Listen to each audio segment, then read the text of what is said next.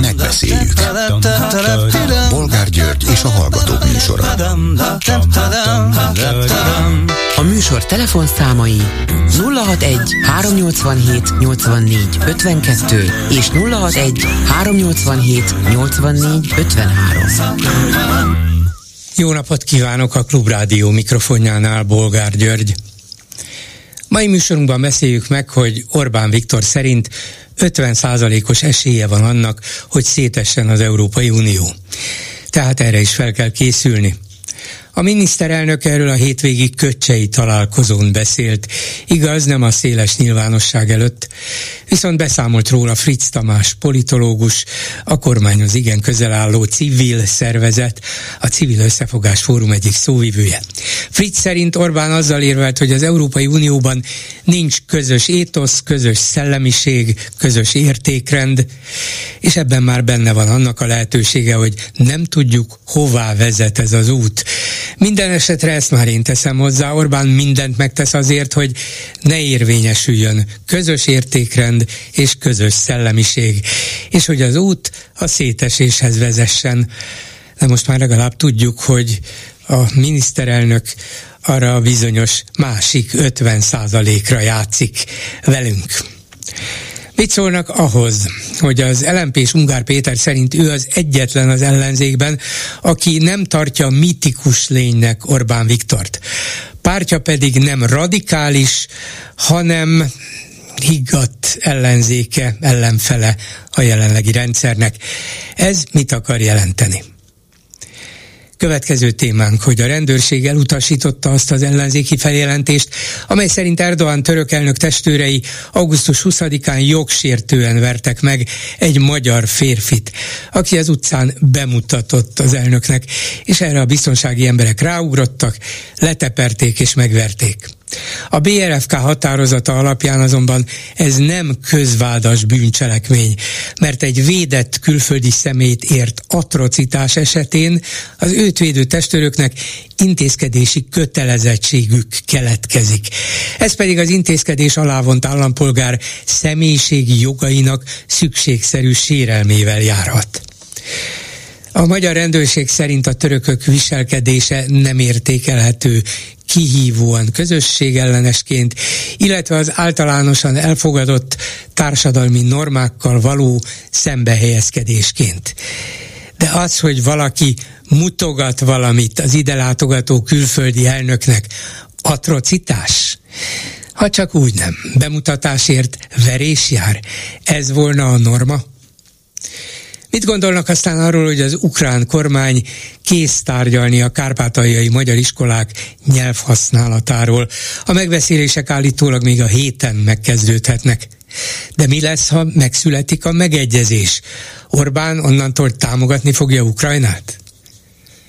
Mi a véleményük továbbá arról, hogy eközben Putyin orosz elnök váratlanul megszólalt, legalábbis közvetve az 56-ot fasiszta lázadásként minősítő orosz tankönyv ügyében, és azt mondta, hogy hiba volt 56-ban tankokat küldeni Magyarországra.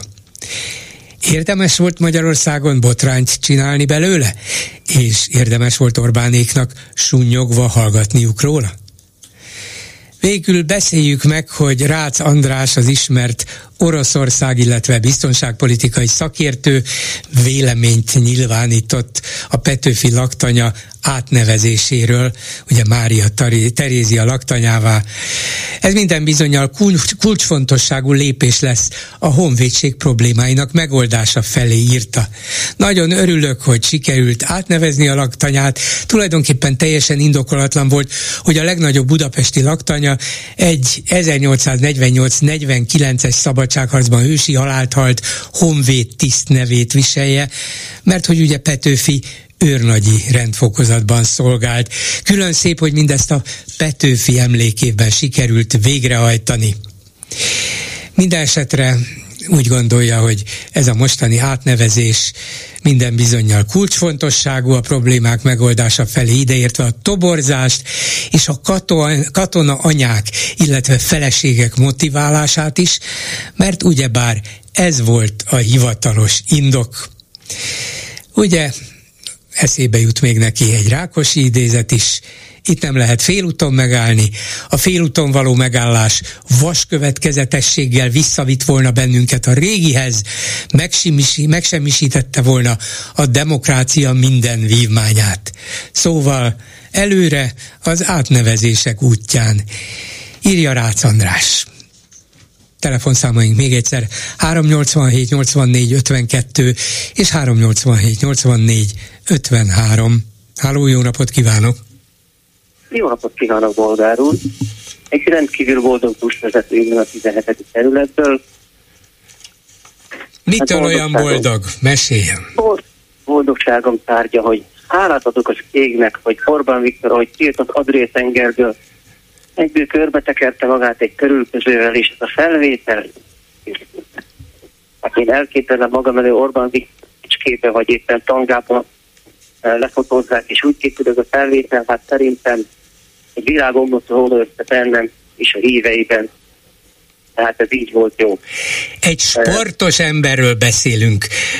Kiváló focista volt, hát ha nem is MB1-es, de azért igyekezett.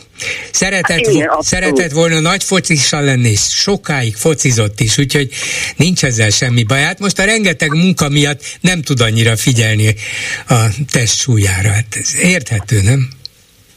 Hát abszolút érthető. Igen, volt focista, volt. Ez valamit nem tanult meg. Kicsit, kicsit rosszul és szaggatottan hallom, lehet, hogy útközben van megint? Hát igen, azért mondtam, hogy én a 17. kerületből, mert ugye menetközben vagyok, nem tudom, mennyire hall jól esetleg. Hát úgy többé-kevésbé értem, csak nem olyan, mintha a stúdióból beszélne. Hát igen, Fritz Tamásnak fizetném bolgárul, hogy az Európai Uniónak. Átadjuk, átadjuk. Igen, is van egy közös értéke, úgy hívják, hogy demokrácia, szólásszabadság, egyenlőség, ilyenek. Tudom, ez a fideszesek számára ismeretlen fogalom, de talán föl kellene rá ide figyelmet, hogy ezek a valós, valós dolgok, nem pedig az, amit ők képviselnek. A lopás, a korrupció, szabadság elvétele, ezek mind-mind csak a Fidesznek a célja is senki másnak.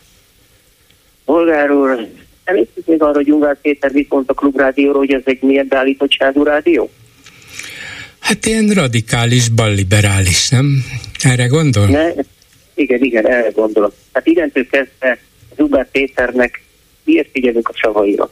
A Zubár Péter, aki, aki embereket akar meggyőzni arról, hogy, hogy mit képvisel. A saját anyukáját nem tudta még meggyőzni arról, hogy a szabadság és a demokrácia melyik oldalon van akkor miért fogadjuk azért azokat a Na látja, ez egy szép feladat volna, tényleg, ebből, erről az oldalról még nem próbáltam megközelíteni, de ha Ungár Péternek sikerülne meggyőzni a saját édesanyját, hogy rosszul látta az elmúlt éveket és évtizedeket, és ideje volna már ezt a rendszert leváltani, az, az már komoly ellenzéki teljesítmény lenne. De ő erre nem képes, mert ugye, amit sokan tisztük, tudjuk, sejtjük, Ugár Péter, ugye ő, ő az a megrendezett ellenzéki, akinek muszáj a rendszert részt venni és megmutatni magát, hogy én mutatom magam, hogy én az ellenzékhez képviselem. Nem, nem, nem, nem, nem, Ugár Péter nem az ellenzéket képviseli, hanem ő igenis ennek a színjátéknek a tagja, amit ez a korrupció vezérek maffia állam létrehozott. Moldáruk tegnap beszélgettek arról, hogy ugye az ellenzéknek a nyelvezet.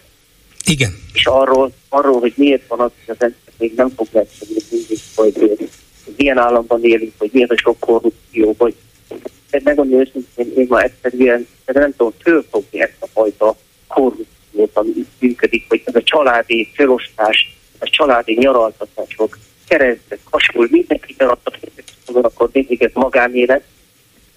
Én úgy gondolom, hogy amíg az ellenzék nem találja meg megfelelő személyt egy vezért arra, aki kialakítja a nyelvezetet, aki után megyünk, aki egy ideológiát képvisel, addig, addig, addig nem, nem fogjuk tudni előrépni, és addig nem is tud kialakulni egy nyelvezet.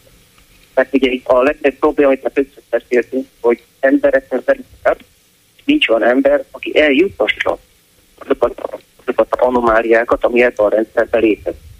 Mert ezekről például, amit Hatházi úr is bemutatott most Abáziában, csak ő beszél senki más nem lovagolta meg annyira a témát, hogy, hogy, hogy ez, ez egy olyan szintű, olyan mértékű uh, szóbeszéd legyen, hogy mindenki figyeljen rá. Én úgy látom, hogy ez, ez mindig úgy elsikad, és mindig egyik embernek a egyik dolga lesz az, hogy bemutat valamilyen ilyen, ilyen korrupciót. Nem tudom, hogy ön mennyire kérdezgetett az ellenzéki politikusok ezek a dolgokról, hogy miért nem tudnak összefogni kommunikációban. Volt erre önnek kísérlete? Hát nekem sokféle kísérletem volt, de ne várja tőlem, vagy egy újságírótól azt, hogy, hogy valamilyen módon ő fogja az ellenzéket gatyába, vagy egységbe, vagy együttműködésbe rázni. Hát jó polgár úr, azt is, hogy önnek több hallgatója van, mint szerintem az összes ellenzéki párt tagsága. És hát az önnek a, önnek, önnek a személye... Nem nagy dicsőség, tudja, hogy van ez, nem nagy dics, dicsőség ez. Hát én úgy gondolom, hogy önnek a nagy feladata lenne. Bocsánat, hogy ezt ö, ö, árítom, de önnek ez a nagy feladata lenne, hogy ezek a dolgokat megtegye, és akkor elkezdje. Nézze, én mindent megteszek, megpróbálom összehozni őket, beszéltetni őket, megkérdezni őket, valamilyen módon együttműködésre ösztönözni őket, de hát amit a szavakkal el lehet érni, az nem biztos, hogy elég. Emlékszik, hogy No. Emlékszik, hogy pár, pár hónappal ezelőtt én voltam ápolva, hogy sokszor kérdeztem azt, hogy Kucsán Ferenc miért nem nyilatkozik oktatási időben önnek. Igen, de hát azóta se nyilatkozik, látja. Úgy általában sem nagyon nyilatkozik, de ezen belül a klubrádiónak sem. Akkor megint megkérdezem Gyurcsán Ferencet, hogy akar ő a legerősebb ellenzéki párt vezetője lenni, hogyha nem nyilatkozik nekünk, és nem halljuk a hangját. Hát lehet, hogy, hogy nem a nyilatkozásban látja a megoldást. Lehet, hogy úgy gondolja, hogy ez most nem az az idő, amikor neki meg kell szólalnia. Elég, ha Facebook üzeneteket küld. De Volgár úr, hát a választásokat csak úgy lehet nyerni, hogy az emberek valaki után tudnak menni, aki tud irányítani. Az, hogy csak a, a harcos a katonáinak küldön ki, és győződik az embereket, és beszéljenek a népet, az kevés. Lucsán Ferenc vállalja ezt föl, hogy ő a legerősebb ellenzéki és vezette. Nézze, valószínűleg most ősztől kezdve a DK megint elkezd majd vidékre járni, különböző összejöveteleket szervezni, és ott Gyurcsány is meg fogja mutatni magát. Lehet, hogy nem a klubrádión keresztül, hanem közvetlenül az ott összegyűlteknek, de az is valami, azt a munkát is el kell végezni. Én tisztában vagyok az, hogy Gyurcsány Ferenc a klubrádióra, de inkább nem nyilatkozik. Csak szerintem félre kellene sértődöttséget, és igenis az is sűrűben telefont adni, hogy éppen az ön felkérésének eredetlen. Na akkor megint megpróbáljuk, és elhívjuk őt, hogy jöjjön, beszélgessem itt egy órát. Vasárnap Szélszóda Fesztiválon például. Azt nem hiszem, hogy ilyen rövid határidővel elfogadja, de ott is akkor a közönséggel találkozna elsősorban, de, de mondjuk egy ilyen egyórás beszélgetésre. Jó, én próbálkozom. Végül is érdekel bennünket, hogy Gyurcsány Ferenc mit gondol erről a mai világról. Köszönöm szépen, jó utat, viszont hallásra.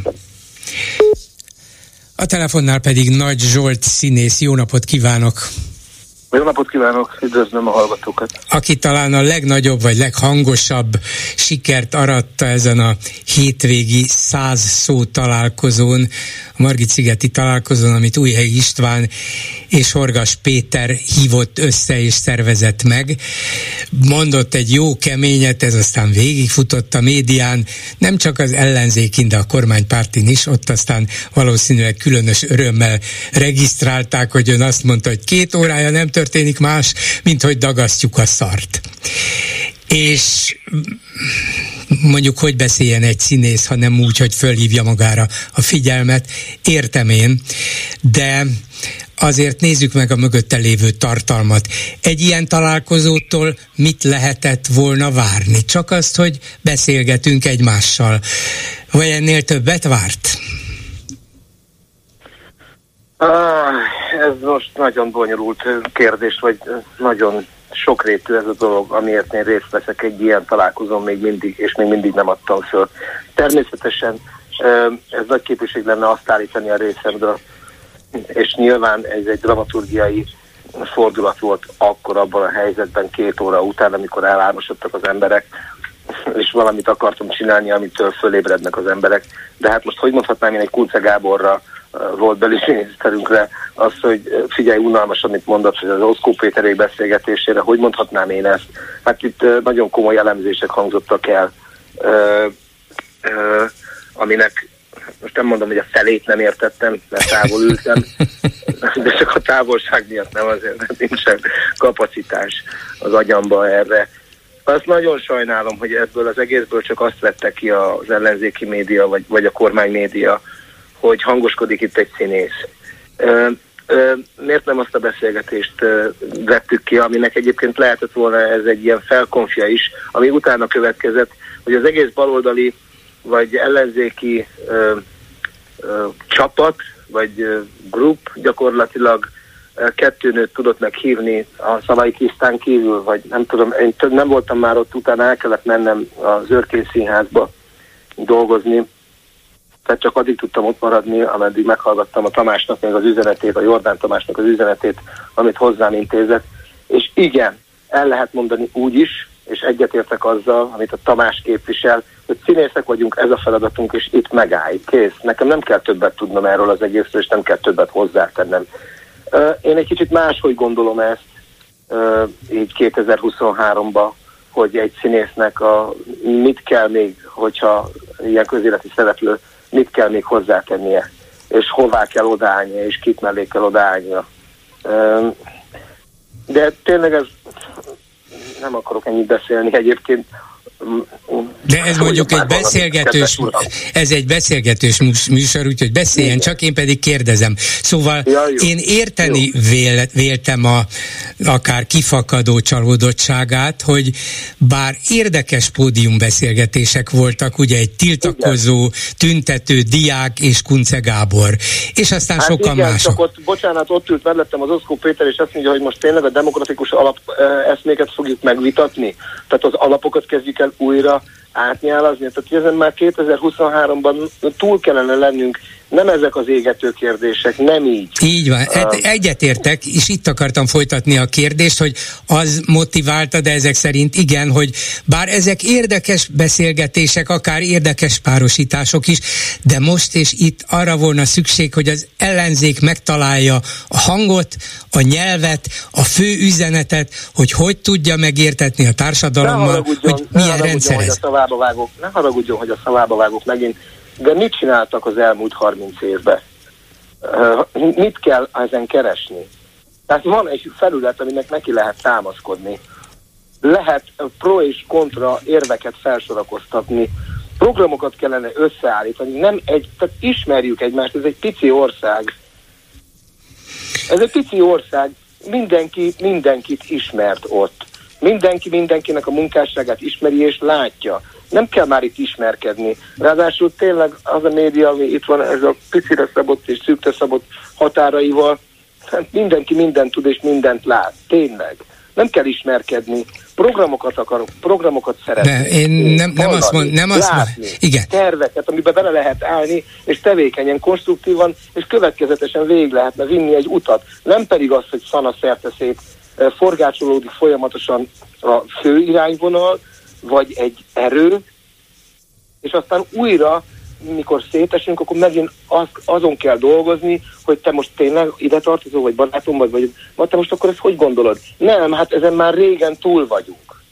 Tizen valahány éve itt van ez a, ez a kormány, a, a, hát most hogy fogalmaz meg?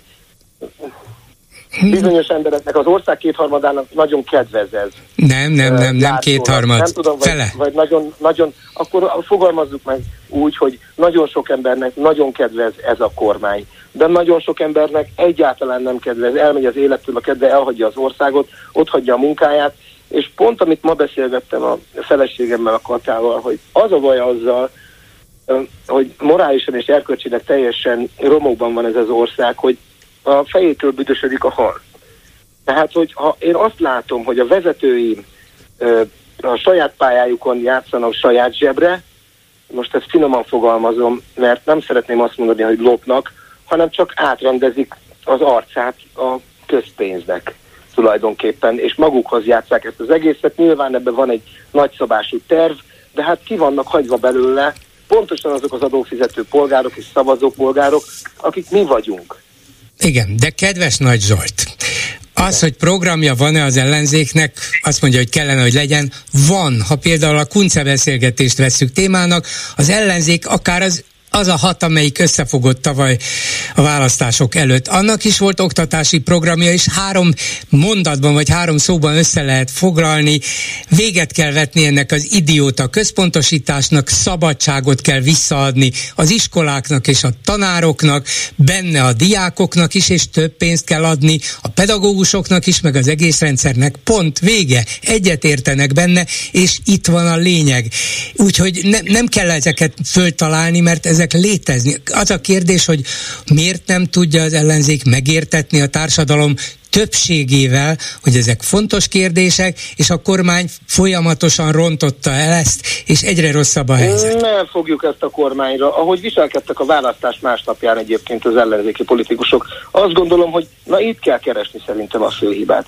Tehát ott az, a, az ellenzéki szavazótábornak egy nagy százaléka, én azt gondolom, persze lehet, hogy rosszul látom, de én magam is csalódott voltam, hogy ez most mi? Tehát, hogy hatpárti egységként elindulunk. Én ott voltam, és uh, dolgoztam abba a kampányba. Uh, és aztán az egész ilyen egymásra mutogatás. Széthullott azonnal, igen. Mi? Hát igen, de nem, nem az a baj, hogy széthullik, nem az a baj, hogy kikapunk, nem a vereség a baj, én sportember vagyok, a, a vereségből nagyon sokat lehet tanulni, és itt is nagyon sokat lehetett volna tanulni. Hanem ez a nemtelen eszközökkel egymásnak megyünk, üzengetünk egymásnak, borzasztó volt végignézni azt, hogy akkor a Márkizai Péter innentől kezdve na, rajta múlt az egész, és ő tolta el az egészet. De azt várta volna például egy ilyen kezdeményezéstől, mint ez a száz szó, hogy akkor összeállnak az ellenzék jelenlegi vezetői, és azt mondják ott együtt, hogy próbáljuk meg megint máshogyan, más feltételekkel, de próbáljunk közösen együtt dolgozni, az valami előrelépés lett volna? Nem, én nem azért mentem oda. Én egyébként azért mentem oda, mert a Horgas Péter engem fölhívott, hogy lesz hát az egy, is valami, persze. Pont ennyi, ennyi volt bennem, uh-huh. hogy hasonló gondolkodású emberek ö, megosztjuk a tapasztalatainkat. Én ezért mentem oda. De aztán azt vettem észre, hogy egyre több a politikus arc a környezetbe, hogy most mi van? Most akkor ez mi? Valaminek a spoilerezése, vagy hypolása, vagy egy rosszul meghirdetett, vagy valamibe belebújtatott, vagy egy kis zsákba macska, vagy mi lesz most itt? Elkezdtem befeszülni ezen az egész dolgot. Uh-huh. Mert nem azt éreztem, hogy leülünk ugyanúgy, mint a, annak idején, akik meg voltak szülve a, Jancsó Miki bácsinak a, a, a házába, és baloldali értelmiség leültek, és akkor elkezdtek beszélgetni kötetlenül, mindenféléről és nagy tudásúnak kellett lenni, hogy oda bejusson az ember. Én nem jutottam be oda soha, csak a Mucsi Zoltán mesélte nekem, hogy voltak találkozók ott, és akkor ott elkezdtek az emberek szellemileg pörögni. Na én erre gondoltam. Uh-huh. Értem, értem, de hogyha csak a civilek pörögnek, egyébként pöröghetnek, minél többet pörögnek, és minél gyorsabban, annál jobb, de ha nem keresik és találják meg a kapcsolatot az ellenzéki politikai erőkkel, akkor ez a civil pörgés megint sehova nem fog vezetni. Nézze, uram, én azt látom, hogy egy éve megy a diáktüntetés. Valamit ezzel alatt ki kellett volna találni az ellenzéki ö, arcoknak, akik itt vannak. Támogatni ezeket a fiatal embereket, nem csak programszerűen, nem csak éppen akkor, amikor ebből van valami kis tűz vagy füst. Nem, itt ütni kellene a vasat, mert én azt gondolom, hogy az oktatás a jövő ezekben a gyerekekben van a jövőnk. Ha nincs oktatása egy országnak, de hát most ez tényleg mindenki, minden, most itt szajkózom ezeket az ezerszer hallott mondatokat, ezt mindenki tudja. Tényleg, egy ostoba nemzetet nem lehet vezetni. Tana szerte szét fog esni, az csak ostorral lehet majd vezetni. Értem. Azt akarják, Igen. valószínű, a, a kormánypárti politikusaink azt akarják, le akarják butítani valószínű ezt a nemzetet teljesen a békassággal akarják benyomni, hogy könnyen irányítható legyen korbáccsal. De az ellenzék, ha ütötte is a vasat, vagy nem, szerintem ütötte, csak az a baj, hogy a kezükben lévő vas kicsi, a kalapácsuk meg még kisebb, vagyis ha az összes tagjukat összefogták volna, és elküldték volna, vagy elvitték volna ezekre a diáktüntetésekre, akkor se lett volna sokkal nagyobb, mert nincs elég emberük. Nem, ez a mi lett volna, ha, na, de nem történt semmi, én azt látom. Nem történik semmi, nem történik semmi.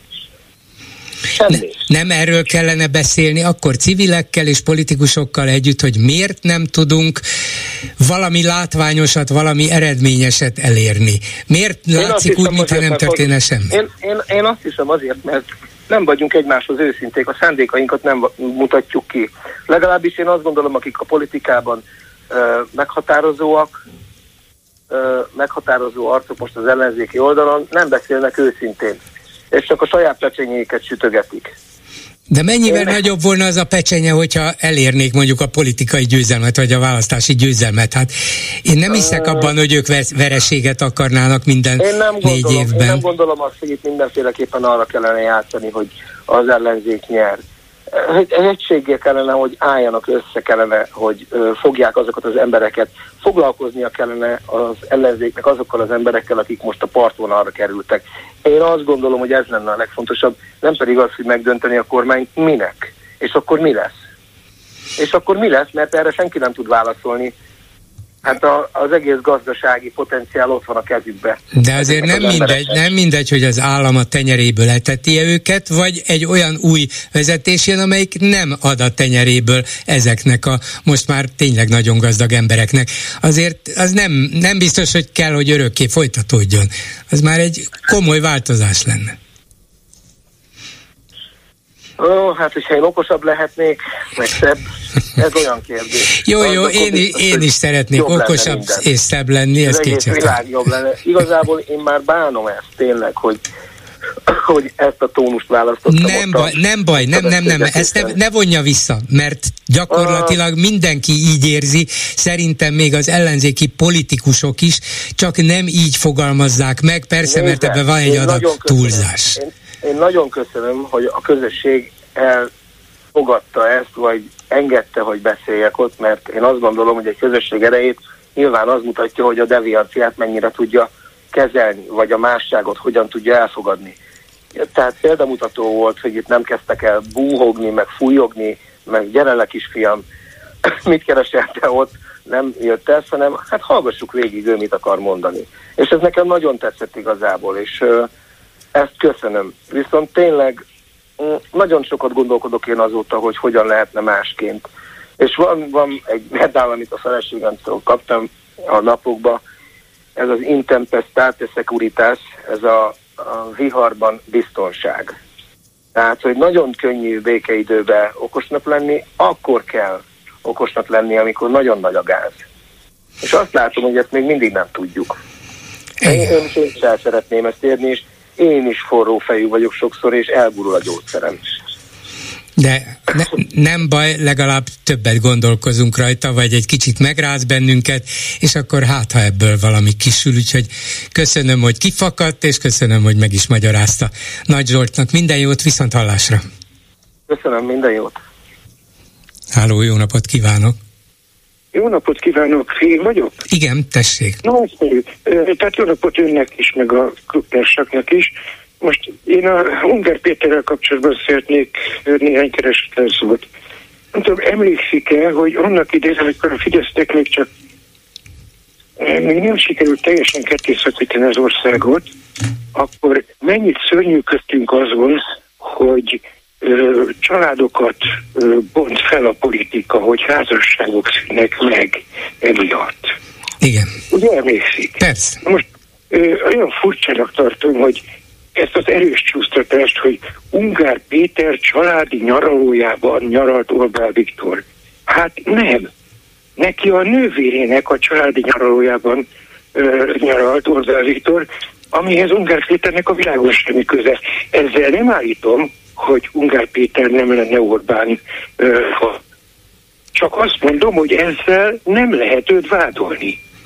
Hát ez, ha valaki ezzel vádolja, az nem volna igazságos, de azzal vádol, nem ez a vád is túl erős szó, de arra fölhívni a figyelmet, hogy Ungár Péter nővérének a villájában nyaral a miniszterelnök, miközben a miniszterelnök kormánya egy nagy irodaházat bérel Ungár Péter az Ungár Péter nővérének irányítása alatt álló ingatlan, ingatlanos cégtől, akkor az már egy nagyon kényes és hát enyhén szólva támadható üzleti politikai kapcsolatot tételez föl. Én el tudom képzelni, hogy el tudom képzelni, hogy ebben semmi korrupció nincs, hát tényleg csak egy régi baráti kapcsolat, de mégis csak ott van ez a, a kormány és, a, és az ungárék közti, vagy Schmidt Máriáék közti nem, nem, üzleti nem, nem, kapcsolat. Nem, ez nem. létezik?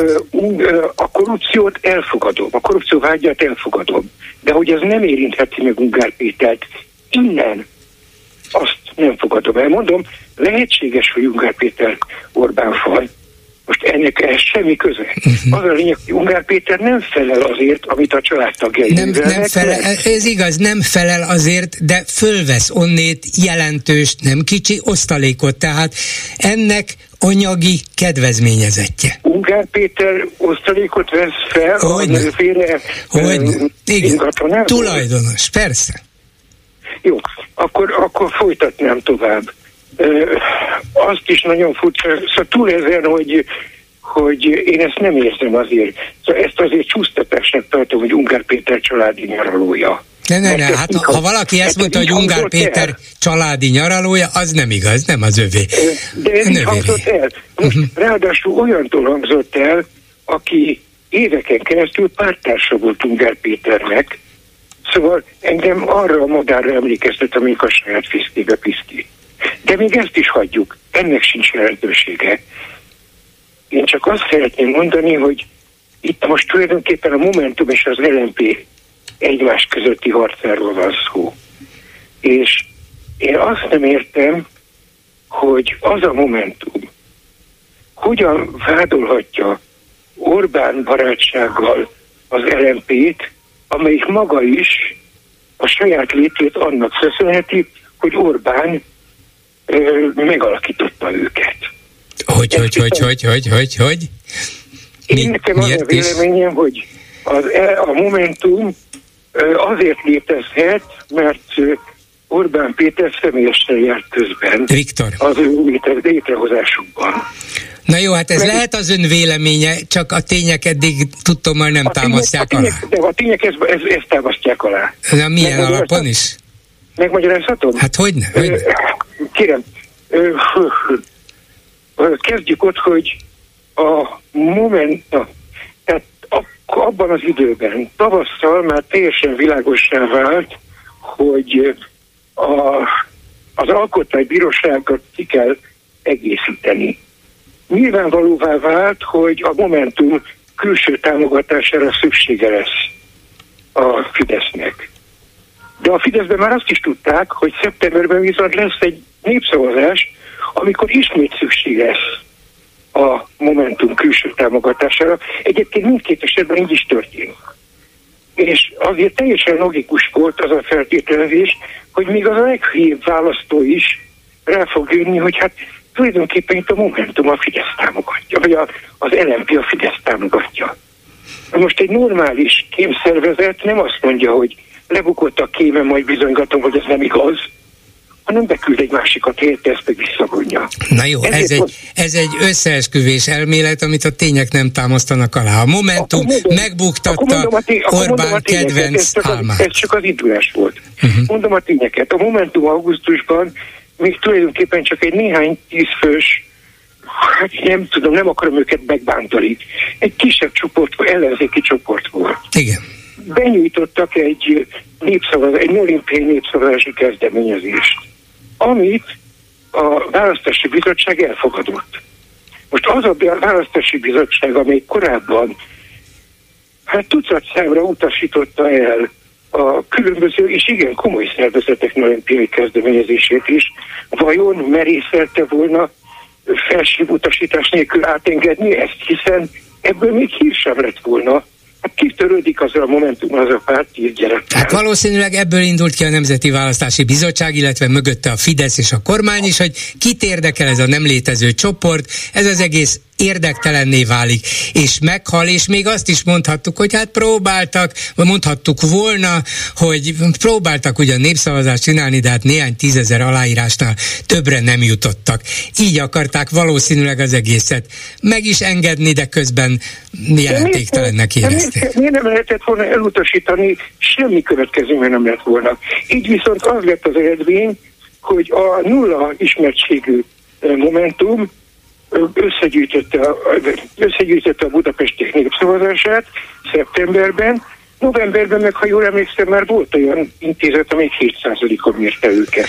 Na de attól, hogy a Momentum jól megtalált egy a budapesti társadalmat érzékenyen érintő problémát, még ilyen nem jelenti azt, hogy ez a Fidesznek a kezdeményezése volt. A Fidesz valószínűleg egy rosszat lépett.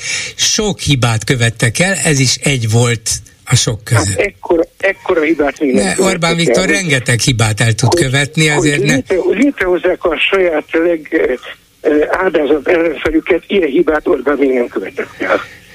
Jó, mindegy, nekem ez a véleményem, önnek más. Így van. Én úgy gondolom, hogy itt most már a Fidesznek nincs szüksége két iglára az ellenzékben, egy is elég. Tehát a, a, az lmp ki kell szórni. Erre nagyon jó ez az Ugár Péter féle dolog. Értem. Köszönöm szépen, viszont hallásra. Viszont hallásra. A telefonnál pedig Magyar György ügyvédi, jó napot kívánok! Jó napot kívánok, itt is vagyok.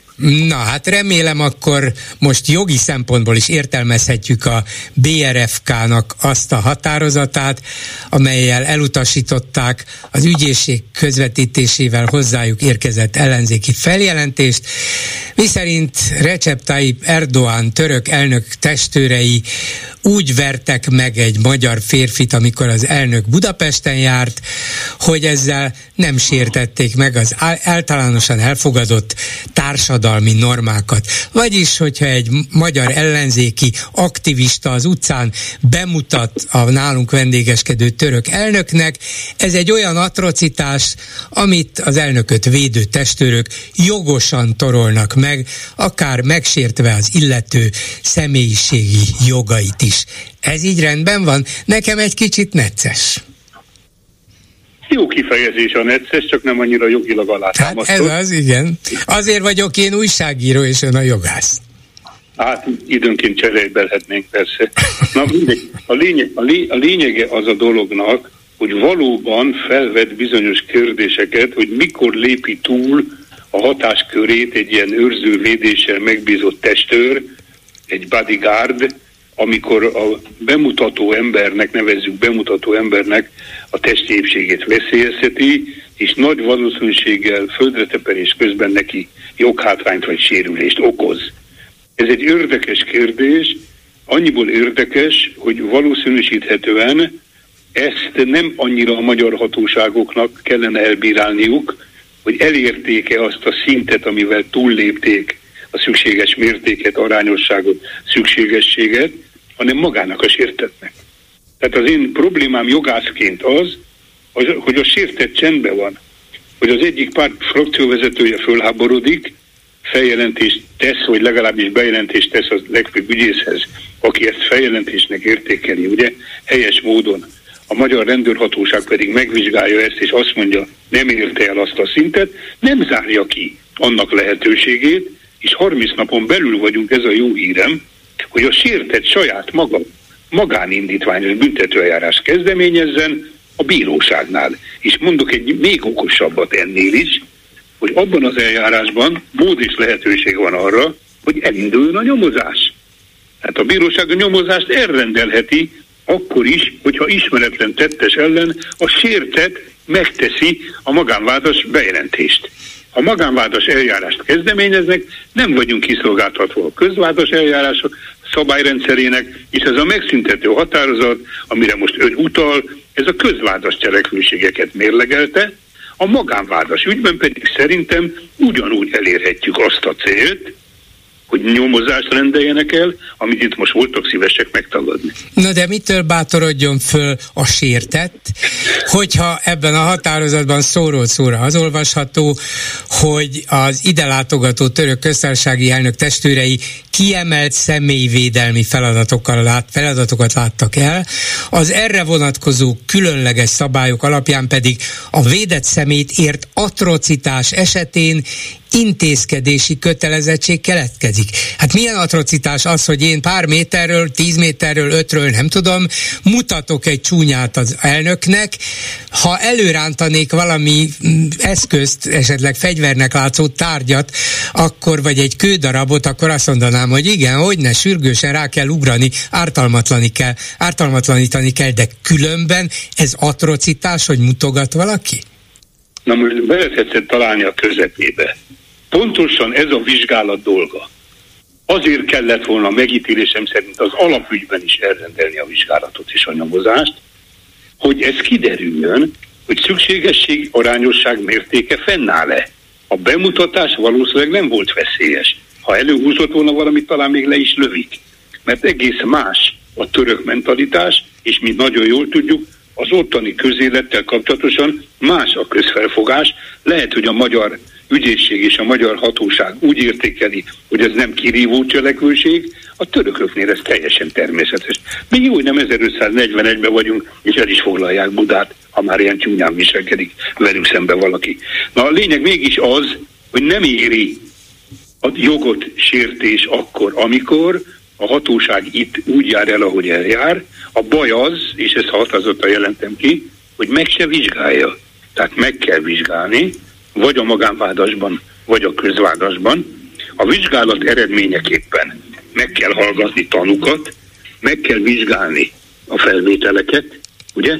Minden szempontból a, a texe, teke, tek, tekeseket is ki kell hallgatni. Aki, kime, aki kimentették ezt a igen, megtámadott férfit. Igen. igen. igen. Tessék mondani nekem, van egy költői kérdésem.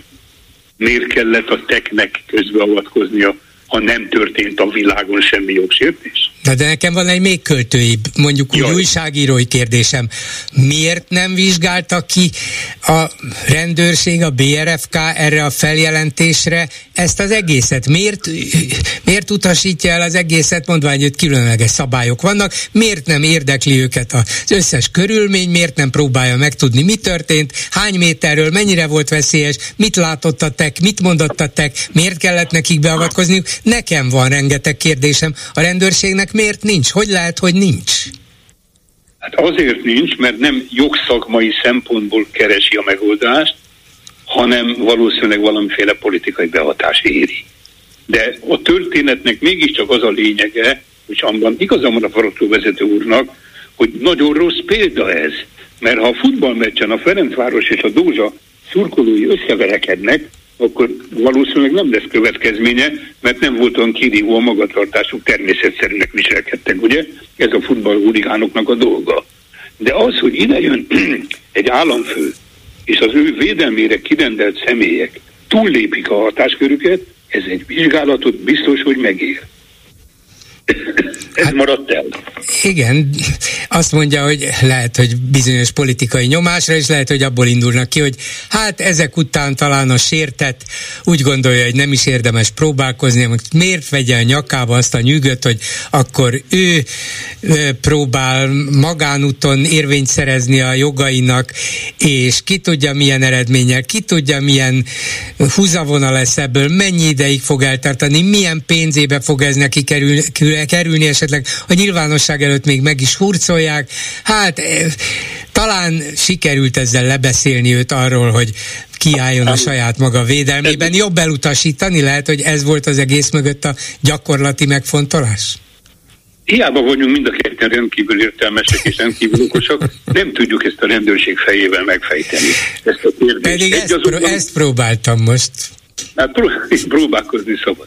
Azt szeretném még hozzátenni ehhez, hogy a kirívóan közösségellenes magatartás az egy jogi kategória. A kirívósága és a közösségellenessége nagy valószínűséggel látható ebben az ügyben. Hogy mégsem találnak, hogy nem akarnak vizsgálatot lefolytatni, ennek valószínűleg más oka van. Ezért voltam bátor azt a zöld fényt felvillantani, hogy nem történt semmi, mert ennek a bemutatós fiatalembernek megvolt a bátorsága bemutatni, akkor talán meg lehet a bátorsága sértetként is magánvádos eljárást kezdeni. És azt mondja, hogy ha ő ezt megteszi, és, és elindul egy vizsgálat, és a bíróság nyomozást rendel el, akkor akár a végeredmény is más lehet? Igen, igen, ez a határozott meglátásom. Igen, igen, igen, igen. Mert a nyomozást akkor le kell folytatni. Akkor a bíróság rendeli el, és nem pedig önkényes megoldás a rendőrségi berkeken belül marad ennek a szügynek a megoldásrendszere. Bírói utasításra meg kell, el kell rendelni a nyomozást, és én sem ágálok másért, csak azért, hogy nem vizsgálta ki. És a mhm. magánvádos eljárásban legalább kivizsgálják. Benne vagyunk a 30 napban, őrült szerencsénk van, hogy augusztus 20-án történt az esemény, ugye? Most még csak 12-ét írunk legalább, igaz? Tehát vagy benne vagyunk még a határidőben, Tóth Bertalan úr is, ha jól tudom, az MSZP frakció vezetője, jogvégzett ügyvédember, nyugodtan adhat tájékoztatást a sértetnek, hogy ilyenkor mi a helyes megoldás, de nem kell hozzá nagy fantázia, egyszerűen csak meg kell nézni a magánvádas eljárás, és a bíróság elrendelheti a nyomozást. Azt a nyomozást rendelheti el, amit a hatóság hivatalból elutált, de bele is írta a határozatában, hogy magánvádas eljárás az nem tartozik őrájuk. De hát akkor tessék a magánvádas eljárást végigfuttatni, ez a jogi tanács.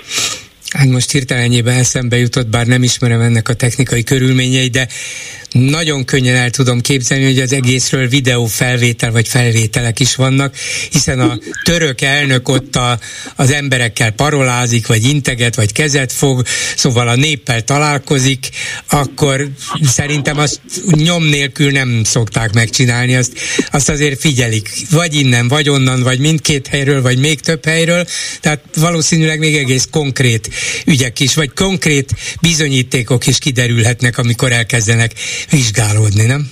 Erről van szó. Itt az a baj, és gondolom ön is azért tűzte ezt a műsorba, témaként, mert nem rendelték el ezt a bizonyos nyomozást. Hát igen, ennyi szóval meglepő. Ha nem rendelték el a nyomozást, annak biztos vannak ilyen olyan olyan okai, kerestek ehhez valamiféle jogi mankót. A jogi mankó az volt, hogy nem érte el a közösség ellenés szintjét a kirívóságnál. Uh-huh. Törökországban más a színvonal, mint mi nálunk, Törökországban hozzá vannak szokva ahhoz, hogy aki nem úgy lép, vagy nem úgy táncol, ahogy fütyülnek, ugye, akkor bizony dutyiba találja magát, és nem biztos, hogy épp lábbal, épp kézben jön vissza. vissza. Mások a török erkölcsök, mások a török rendelkezések, halljuk az ügyekből, kamionosoktól, stb., hogy nem szoktak velük kesztyűs kézzel bánni. És amikor itt egy ilyen Matigárd túllépi a hatáskörét, ő hozzá van szokva, hogy ez számára teljesen megengedett. De ha ezt egy idegen országban megcsinálja, az idegen ország hatósága nem mehet emellett el szó nélkül. De ha mégis elmegy szó nélkül, akkor őrült szerencse, hogy itt van ez a magánindítványos eljárás, amikor lehet nyomozást erre. Hát akkor megpróbáljuk megtudni, hogy az illető hajlandó erre. Köszönöm szépen Magyar György ügyvédnek, minden jót, viszont hallásra. Én is köszönöm, minden jót. Egy hallgatónk a Viberen küldött üzenetében helytelenítette, hogy a műsorban rendszeresen megszólaló buszvezető minden jel szerint vezetés közben beszélget velem, ezzel szerinte az utasok életét vagy testi épségét veszélyezteti, és én még jó utat is kívántam neki. Ez igaz, de tudtommal a Kressz nem tiltja azt, hogy valaki beszéljen telefonon vezetés közben, a buszvezetőnek sem, csak azt, hogy a telefont a kezében tartsa. Abból, hogy milyen hangminőségben hallottuk a buszvezetőt, én arra következtetek, hogy nem kézben tartva beszélt a telefonba, hanem az valahol ott van előtte, és ez pedig szabad. Ettől még lehet olyan érzésünk, hogy jobb, hogyha az útra figyel száz százalékig, és nem arra, hogy én mit mondok, vagy nem arra, hogy ő mit akar mondani, de azért a szabályok, szabályok, és hát nincsenek ilyen tiltások, legalábbis tudtommal, hogy egy-egy busztársaság esetleg még azt is megtiltja-e, hogy a vezetői bármilyen módon telefonon beszéljenek, ezt nem tudom, de mondom, úgy tudom, hogy a Kressz ezt nem tiltja meg. Úgyhogy ha nincs kézben az a bizonyos mobil, akkor lehet rajta beszélni. és itt egy betelefonáló jó napot kívánok! Jó napot kívánok, Bolgáró, Jó napot kívánok! Ön, ön is, ön is messziről beszél, az útról beszél, autóból? Igen, igen, igen. Pont azt akartam mondani, hogy ö, nem tartom mindenkit, én is vezetek, nemzetközi gépkos vezető vagyok, és nincs a kezemben a telefon, olyan kihangosító készülék van az autóban, amivel kifogástalanul tudok. Körülbelül, hogy most mi beszélünk telefonon, ez olyan, mintha a személykocsiban megyek a családommal, és beszélgetek a feleségemmel. Igen. Igen, én is én úgy gondolom, hogy ez a, ez a, hát nem mondom, hogy ez a normális, de ez mindennapos gyakorlat, és az vesse a buszvezetőre az első követ, remélem nem veti, aki még sose beszélt az autójából telefonon.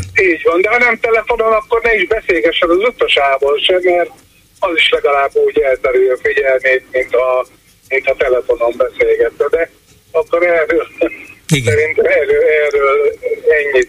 Én az Ungár Péter féle témával kapcsolatban jelentkeztem hozzászólásra. Hát már régen rágodom ezen a dolgon, és most ez csak, ez csak még egy adalék volt, hogy most már ehhez az ellenzéki témához hozzá kell, hogy szóljak. Ugye következetesen mindenki arról beszél, hogy így a magyar ellenzék, úgy a magyar ellenzék, és nem tesz semmit. Hát ha őszinték akarunk lenni, egyáltalán milyen ellenzékről beszélünk, és akkor én most a számszerűségre gondolok.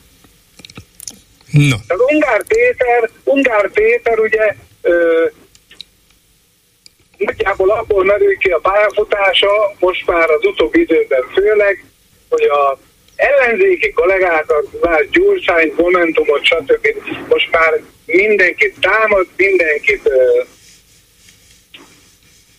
képletesen szólva le akar tiporni, ebben látják az előrejutásnak az útját.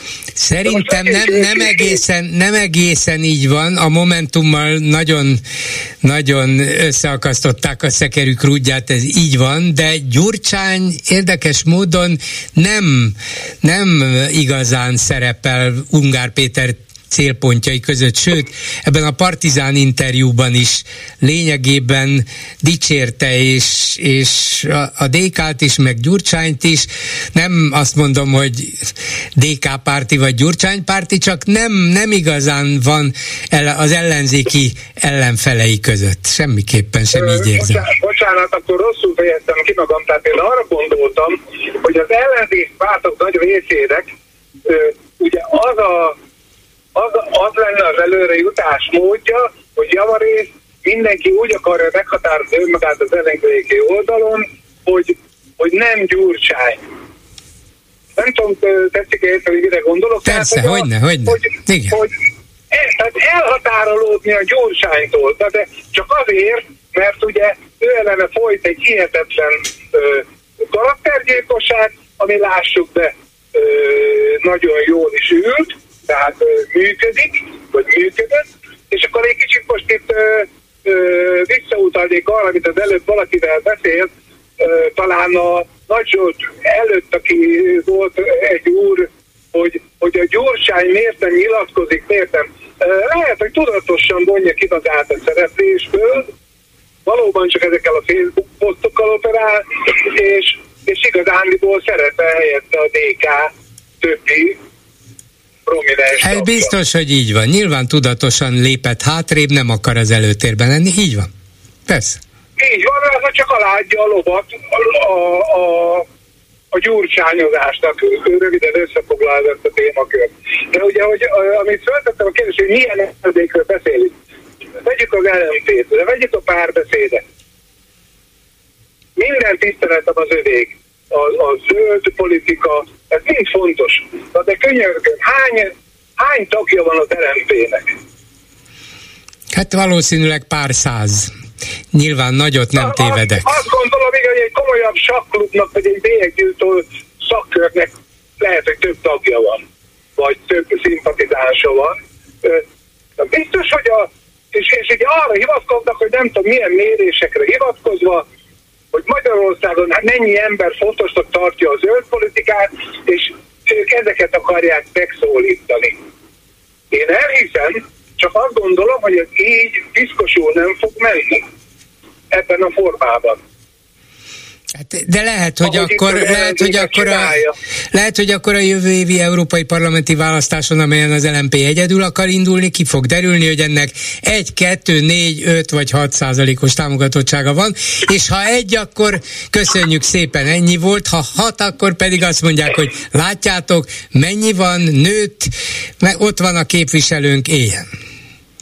Így van, így van, így van nem tudom, bolgárul látta a Facebookon azt a DK-s posztot, ahol a Gyurcsány Ferenc meg nem mondom, hogy hol, milyen apropóból fiatalokkal találkozott, de talán, de talán mintha Angliában ö, lett volna, és fiatalokkal volt egy ilyen úgynevezett köpetlen uh-huh. beszélgetés, és ő ott megkapta azt a kérdést, hogy ha már ennyire ennyire működött vele szemben ez a karaktergyilkosság, és, és, és az összes ellenzéki párt vele szembe helyezkedik el, hogy akkor miért nem száll ki a politikából, miért nem lép teljesen hátra, hát nem egyszerű volna az élete? És erre akkor csak röviden összefoglalva annyit válaszolt, hogy, hogy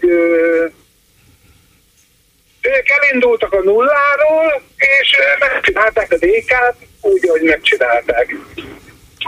Azzal, hogy valaki azzal akar előre jutni, hogy gyurcsányozik, nem valószínűleg, nem valószínűleg fog a dolog, és annyit mondott, mert ugye mindenki, a, a Márkizaj Pétertől kezdve mindenki, ugye, hogy a gyurcsány menjen, a gyurcsány lépjen le, a gyurcsány szálljon ki, azt mondta, végtelen egyszerű a dolog, csináljátok utánam. Igen, ő ezt régó, igen, régóta mondja, és nagyon sok igazság van benne, tényleg létrehozott egy, azt nem mondom, hogy a semmiből, mert az MSP egy részéből létrehozott egy pártot, és az szépen tudatosan építgette, adott is neki egy saját arcot, nem csak a sajátját, hanem egy politikai arcot is, sőt, most már adott hozzá egy másik politikai arcot, most személyeset, úgy gondolom a feleségét, Dobrev Klárájét is, ezek komoly eredmények, és az, hogy a tartósan most már az ellenzék legerősebb pártja, ezt nem szabad elvitatni tőle. De még változatlanul ott van az a probléma, amit mindenki vagy így, vagy úgy elmond, felhoz, vagy kerülget, de ott van, hogy ha az ellenzékből Gyurcsány nem tud kitörni, tehát úgy kimagas, kimagaslani, hogy az ellenzék összes többi pártja lényegében összetöpörödik, és egyetlen egy maradott a DK, aztán nézzük meg, hogy a fidesz szemben a DK mire képes, viszont a többi ellenzéki párt sem tud hasonló nagy pártot eh, kitermelni magából, akkor valahogyan össze kell fogniuk. Márpedig, ha összefognak Gyurcsányjal, akkor rájuk zúdul a Fidesznek az összes propagandája, hogy na látjátok, a Momentum is gyurcsányista, az MSP is gyurcsányista, az LMP is, a mindenki gyurcsányista, és hát ugye Gyurcsányt nem akarjátok visszahozni. Szóval a probléma nincs megoldva. Ha Gyurcsány megoldotta volna azzal, hogy nem csak 15-20 százalékos a pártja, hanem 20-25-25-30, akkor azt mondom, hogy na ez az. Így már a dolognak van értelme, Gyurcsány az Orbánnal szemben, a DK a fidesz szemben, és akkor a többi ellenzéki párt beállhat oda mögéje, remélhetőleg erősíteni. De nem tudta ezt még Gyurcsány megcsinálni, vagy sikerül neki, vagy nem, de egyelőre nem sikerül. Ebben a formában egyetértek. Viszont ö, ugye én azt mondom, hogy ez az igazság egyik verziója. De akkor nézzük meg, tehát ö, én azt gondolom, hogy a politika is relatíve egy végtelen egyszerű tudomány. Itt is, mint a, mint a világ működésében, számtalan helyen a matematikai törvények uralkodnak. Folyamatosan mérik az ellenzéki szavazótábor, hogy mennyi bizonytalan szavazó van, mennyi, mennyi párt nélküli van. A Fidesz se jó, mert nem jó neki, inkább az ellenzékre szavazna, de nem tud kire. Gyurcsányra nem akar. Rendben van, nem vagyunk egy kormány. Na de játszunk el a gondolattal, hogy az LMP is megcsinálja azt a maga, maga ö, szavazóbázisával, amit a Gyurcsány megcsinált, a baloldali érzelmi emberekkel, a párbeszéd is megcsinálja, a Momentum részben megcsinálta a házi feladatot, és mindenki, mindenki grindol magának egy igazi, egy igazi 15-17 százalékos pártot. És az ellenzéki oldalon, akik vannak szavazók, mindenki be tud tagozódni. És nincsenek bizonytalanok. Hát ez Ugye, szép, szép volna, a, igen. Akkor megegyezhetünk, hogy az ellenzéki és a kormánypárti szavazók hozzávetőlegesen fele-fele. Hát legutóbb 2022-ben nem ez volt a helyzet, akkor sajnos 53-34 volt, a mi hazánkat vegyük ki most ebből a párosításból, de, de tegyük föl, hogy mostanában már megint kezd egy kicsit visszamenni a fele-fele irányba, igen. Én, én, nem a választási eredményekről beszélek, hanem azokról a mérésekről, ahol ugye azt mérik, hogy, hogy kormánypárti szavazó lenne inkább az illető, vagy, vagy ellenzéki. És ebben a tekintetben hozzávetőlegesen azt gondolom már nagyon régen fele-fele. Sőt, hát volt itt ö, olyan választás, amikor a Fidesz úgy szerzett két, kétharmadot, hogy matematikailag az ellenzék több szavazatot kapott. Hogyne, hogyne, hogyne, hogyne, ez így volt 18-ban és 14-ben is. Igen. Hát akkor miről beszélünk? Tehát igazándiból én azt gondolom, hogy az ellenzéki oldalon nem abban kéne foglalkozni, hogy mert a Gyurcsány, a Márkizajnak is a föl kéne építeni a saját, most ez a nagyon trendi kifejezés, a saját rendjüket, föl kéne építeni a, a, a saját ö, politikai világokat. Ez timmel, igen. Hogy az, hogy a, és, és ha ezt mindenki becsinálja, és mindenki csinál egy 12-15 százalékos pártot, na akkor lesz mivel összefogni. Ez, ez de igaz, azért, de akkor is össze kell fogni. Ez akkor is össze kell a végén fogni, ha volna 3-15 százalékos párt, és ennek a 45 százaléknak volna esélye leváltani a Fideszt, akkor is össze kell fogniuk, mert a jelenlegi választási rendszerben nem tudnák megverni a Fideszt. Ha pedig összefognak a 15-20 százalékos DK-val, akkor ugyanúgy rájuk sütnék, mintha csak 5 százalékosak volnának, azt, hogy hát ti is a gyurcsányjal. Hát akkor a Gyurcsány jön vissza, értitek magyarok? Hát de, de bolgár úr, az ellenzéki oldalon, tehát ugye, és megint a matematikáról beszélünk, ha a Fidesz tudott úgy nyerni, hogy annyi szav, kevesebb szavazatot kapott, mint, a, mint az ellenzék, akkor ugyanezt meg lehet csinálni fordítva is, csak előtte el kell hitetni az emberekkel, hogy itt fog valami történni. Hát igen, ez biztos. Kell hozzá. De, de egyelőre momentán arról szól a történet, most elnézést a kifejezésért, de az ellenzék nagy része megélhetési politikus. Nem tudok jobb szót mondani rá. Hát... De szerintem az LMP frakció is érdetlen, relatíve érdetlen pénzbe kerül, de azon kívül, hogy mindig az Ungár Péterről, meg az ő beszélünk, milyen említésről éltó dolgot tett le az LMP nem az a nagy probléma, hogy az LMP is sok pénzbe kerül, és még szerintem abban sincs az igazságnak a lényege, van benne igazság, de nem a lényeg, hogy megélhetési politikusok, hát nekik is meg kell élniük, mint mindenkinek ebben az országban, de nem feltétlen, nem feltétlen azért ellenzékiek, hogy hát megéljenek így vagy úgy, jó nekik ez így is, bár ilyenek is vannak, de szerintem az ellenzéki politikusok alapvetően szintén győzni akarnak, csak nem tudják, hogy hogy ebben a választási rendszerben nem találja senki a helyét. Ha ez egy arányos rendszer volna, és nem egy nagy pártnak a kezére játszana minden, akkor nem számít, hogy 5%-os az egyik és 8 a másik, 16 a harmadik, a végén össze lehetne fogni. És akkor még csak az se volna kérdés, hogy Gyurcsányal vagy anélkül mindenki megméretheti magát, és aztán utána majd elkezdenek egyezkedni. De itt előre kell összefogni, és ez lehetetleníti el őket a közvélemény szemében. De, de, pont, de pont, pontosan azért, mert mindenki, mindenki próbálja maga esélyét sütögetni. Tehát amikor arra kerül a sor, hogy, hogy akkor beszéljük meg, hogy, hogy legyen az összefogás, elnézést ezt mondom, de a, de a, a legtöbb ellenzéki politikus rögtön ö, helyezkedik. Hát persze, mindenki helyezkedik. Én abba a Nagy Zsolt egy nagyon okosat mondott. Ugye ez már úgysem menne egyik választásról a másikra, vagy egy választáson belül, de az is nagy eredmény lenne, ha már megtörték a kétharmadot. Első lépésben óriási nagyot számítana, és, a, és az ellenzékiség építésre nekem lenne egy ötletem, hogy, pedig... hogy, hogy valamilyen, valamilyen úton, módon, tehát azt az erőforrást, amit a pártok arra költenek, hogy, hogy ők meg akarják mutatni az arculatukat, meg a nem tudom, mit én mindenki sír, hogy nincs pénz.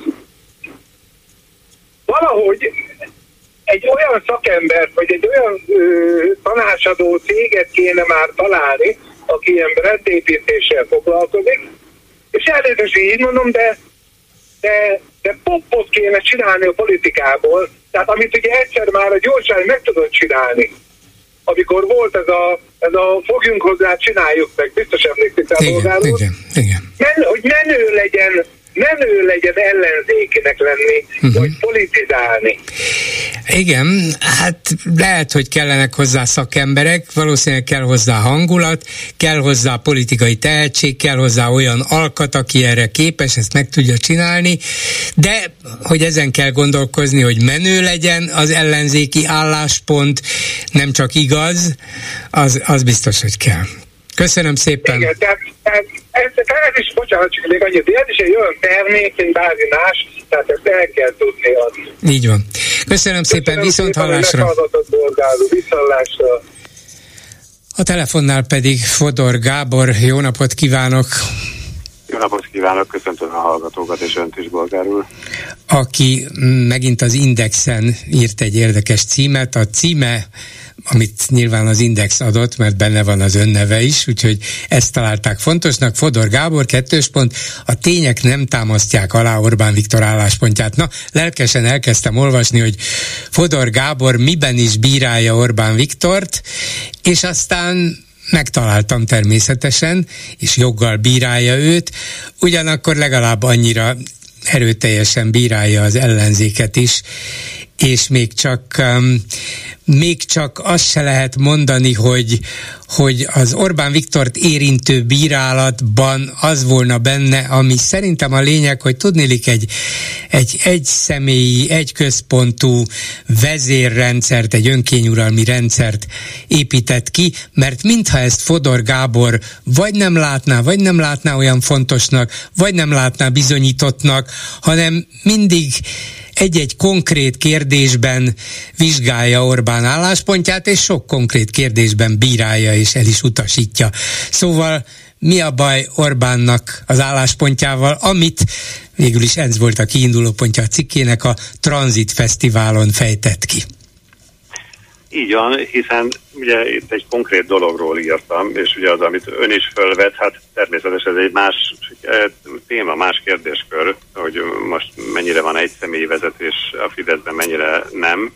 Nyilvánvaló, hogy az van hozzátennem, tehát ez evidens, de most nem erről írtam, tehát nem ez volt a téma, a cikknek nem ez volt a témája, hanem az, hogy ezen a tranziton történő, tehát a tranzit fesztiválon történő beszélgetésében Orbán Viktor a egykori pártcsaládját, a liberálisokat kritizálta, vagy mondta el a kritikáját ezzel kapcsolatban, és én azt úgy éreztem, hogy annak volt egy olyan eleme, ami, ami szerintem a tényeknek nem felelt meg, vagy legalábbis én másként gondolkodom erről, hogy ne is így fogalmazzak, és ezt próbáltam megírni, hogy én mit gondolok erről. Tehát miért gondolom azt, hogy a liberális kritika, amit részben egyébként a baloldalhoz is kötött, az nem állja meg a helyét. Hogyha itt még mondhatok egy mondatot. Te, hogyne, hogyne. Rész, ez ugye az a rész volt, amikor azt mondta, arról beszélt a miniszterelnök, ugye ott a fiatal hallgatóságnak, hogy ő elgondolkodott azon, hogy hogy lehetséges az, hogy az egykori kommunistákból liberálisok váltak, és liberálisok lettek. Ez az egyik a, paradigmája a Fidesznek vagy Orbánnak, mint a magától értetődő volna, és akkor ez a liberál-bolsi összetétel is nagyon népszerűvé vált, ugye ennek Így következtében. Van, és, és ezzel kapcsolatban írtam le azt, hogy itt a tények mást mutatnak, mert uh, egészen más folyamatok zajlottak le, és én máshol értelmezném ezt. Tehát először is ugye a az egykori kommunisták, az egykori kommunista pártagok minden országban különböző politikai erőkben találták meg a jövőjüket, ahol, ahol volt, ahol nagyon erősen ugye kiszorították őket a, a politikai életből. Erre hozom példának Lengyelországot, ahol lényegében baloldali párt nem is maradt. Most is egyébként a, az október elején esedékes lengyel parlamenti választásokon lényegében két önmagát liberálisnak definiáló párt fog küzdeni a, a, az első helyért de másként zajlott le ez a folyamat Kelet-Németországban, ott megmaradt egy szélsőbalos politikai formáció, benne is van egyébként a német parlamentben, de egy izolált módon, és többek között a liberálisokkal óriási harcban van, konfliktusban, tehát szó sincs arról, hogy valami átmenet lett volna. Szóval, hogy nagyon színes ez a paletta, és hivatkozom arra is, hogy hát a magyar példa is mutatja azt, hogy az egykori MSP, MSMP tagok, inkább MSMP-t mondjuk, mert MSP ugye az már az utolsó átváltozás, vagy átalakulás volt, és az már egy más történet, az már rendszerváltáshoz kötődik. Tehát az MSZMP tagok esetében is, ha megnézzük mondjuk a Fidesz kormányoknak az esetét, vagy a Fidesz támogatóit, hát számtalan MSZMP volt, MSZMP tagot találunk. Tehát bizony ez az állítás a tényekkel nehezen igazolható. Igen, hát ebben kétségtelenül igaza van, de aztán a cikkben kitér arra is, hogy miközben Orbán hát legalábbis maradjunk finomak, téved, vagy nem mond igazat, de fölteszi saját magának a kérdést, hogy, hogy az ellenzék jobban kormányozna-e, és azt mondja, hogy több szempont miatt is nem mondjuk az ellenzéken a baloldali ellenzéket érti, és nem a mi hazánk féle szélsőjobbot. De igen, de fejtse ki nekem legyen szíves, a cikkben is megtette, hogy miért nem, hiszen már a kiinduló pont is az, hogy legalább nem lenne egy rengeteg hibára hajlamos, abszolút egyszemélyi központi irányítás, ami már éppen azért, mert a döntések úgy születnek, ahogy eleve sokkal hajlamosabb a hibák elkövetésére, mint egy demokratikusabb, komp- kompromisszumokra kényszerülő, többpárti koalíciós kormányzás. Nos, hát ugye én itt elmondom, hogy én azt gondolom, hogy nem, nem látom azt egyáltalán, hogy a baloldal ö, jobb lenne, vagy hogy nem képes lenne kormányozni jelen pillanatban Magyarországon szerintem eléggé messze lett. Ugye erre hozok itt három szempontot, és nyilván többet is lehetne felhozni, de én itt három lényeges szempontot hozok. Először is, hát elmondom a legfontosabbat, a leglényegesebbet, és ez pedig az, hogy hát egyszerűen senki nem tudja értelmezni azt, hogy valójában a baloldal mit is szeretne Magyarországgal tenni, ha kormányra kerülne. De hát miért, miért, mondja ezt, hogy, a... miért mondja ezt, hogy nem tudjuk? Hát egyrészt volt a 2022-es program, másrészt ott van a legnagyobb baloldali vagy balliberálisnak nevezett párt, a DK, azon kívül, hogy minden nap tartanak sajtótájékoztatót, de hát az egy dolog. De alapvetően mégiscsak azt, mondanák, azt mondják, hogy helyreállítanánk a demokráciát, az oktatásba és az egészségügybe tennénk pénzt, és megadnánk ott a, a saját döntés lehetőségét, véget vetnénk ennek a túlzó központosításnak, az Európai Unióval pedig jó viszonyra törekednénk, együttműködésre, és Magyarország nem maradna egy elszigetelt antidemokratikus ország, hanem egy demokráciát helyreállító, megbízható európai szövetséges. Ez nem elég? Hát nem, de szerintem erről most azon túl, hogy én ezt gondolom, annál sokkal érdekesebb az, hogy a választók ezt gondolják 11 néhány éve, úgyhogy ez szerintem elég egyértelműen ítéletet mondanak erről a, az emberek, hogy ez nem, ez nem elég, és ez, ez, ez, ez lényegében ennél többre lenne szükség. Tehát ezeken a, a lózungokon vagy közhelyeken túl kellene valami érdemi politikai mondani valóval előállni, de az nincsen. Tehát én ezt írom el az első pontba, és megjegyzem, Ugye én hallottam az előző beszélgetésnek a végét, hát ez ilyen értelemben az, amit mondok, kapcsolódik ehhez az úrhoz, aki telefonált önhöz, hogy ugye ő azt szorgalmazta, hogy valami okos emberek kellenének, ahol populárisan, népszerűen el lehetne adni a valamilyen módon a az ellenzéket, tehát hogy népszerűbb legyen. Hát az a helyzet, hogy ezzel kéne kezdeni, viszont szerintem, amit én mondok, hogy tartalmat kellene letenni az asztalra, és utána jön az eladás. Tehát először tartalom kellene. Aztán ugye én ebben a cikkben megyek tovább a tekintetben, hogy, hogy a, a tartalom hiánya mellett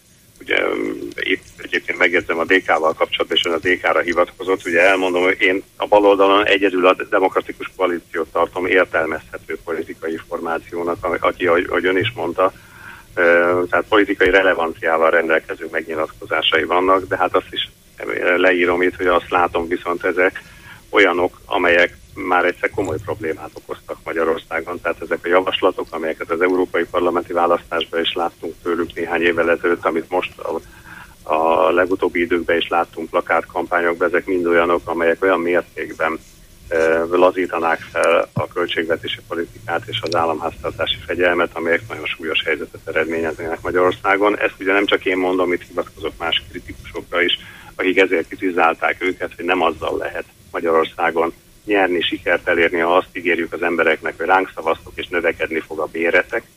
Tehát ez, ez szintén tizenvalahány év példája megmutatta, hogy ez kevés. Tehát ennél több politikai tartalomra lenne szükség. De mint mondtam, írok tovább más dolgokat is, tehát elmondom azt is, hogy ráadásul Budapesttel kapcsolatban én azt látom, hogy a baloldali Budapesten az bizonyította az elmúlt időszakban, hogy nem tudja irányítani a várost. Tehát kaotikus állapotok vannak. De mire gondol? Mire gondol, hogy kaotikus állapotok vannak? Azt látjuk, hogy a kormány mindenhol keresztbe tesz a fővárosnak, egy csomó pénzt elvon tőlük, ez mondjuk nem könnyíti meg a, a sikeres kormányzást a fővárosban. Hát az távol áll szerintem a sikeres kormányzástól a főváros irányítása, ezt mondjuk a DK vezetője is elmondta, hát nem, nem is túl diszkréten becsomagolva, hogy szerintem egyáltalán nem így kellene. Na de ő, ő nagy politikára hivatkozott, ő azt mondta, hogy karácsonynak, nem, mint a legnagyobb meg, megválaszt, közvetlenül megválasztott tisztséggel rendelkező politikusnak sokkal erőteljesebben kellene föllépnie a kormányal szemben. Nem azt mondta, azt hogy mondta, vezesd jobban a várost, Gergő. Hát nézze, nézze, a két dolog összefügg, ezt Demszki Gábor is kifejtette, ugye most legutóbb egy, egy cikkében volt polgármesterként, hogy hát amiben szintén benne volt, az elég egyértelmű, hogy nem így kellene Budapestet irányítani, mert hát ez, ez kevés politikailag megint csak.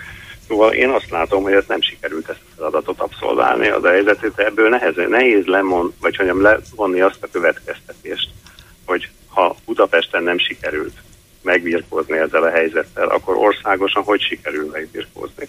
És hát harmadrészt elmondom ugye ebben a cikkben azt is, hogy most ezeken túlmenően, az előbb említett kritikán túlmenően, ráadásul elméleti a fejtegetés a tekintetben, hogy a választási eredmények is 11 néhány éve azt mutatják, és a közvéleménykutatások is azt mutatják, hogy egyelőre a Fidesznek a pozíciója nem változott, megingathatatlan, és a baloldal nem tud erősödni. Tehát valami gond van mindenképpen a, a politikával, tehát hogyha föltesszük azt a kérdést, hogy tudná kormányozni az ellenzék, ráadásul a választók oldaláról is azt látjuk, ahogy itt már a beszélgetés belőbb is utalta, hogy a választók sem gondolják ezt.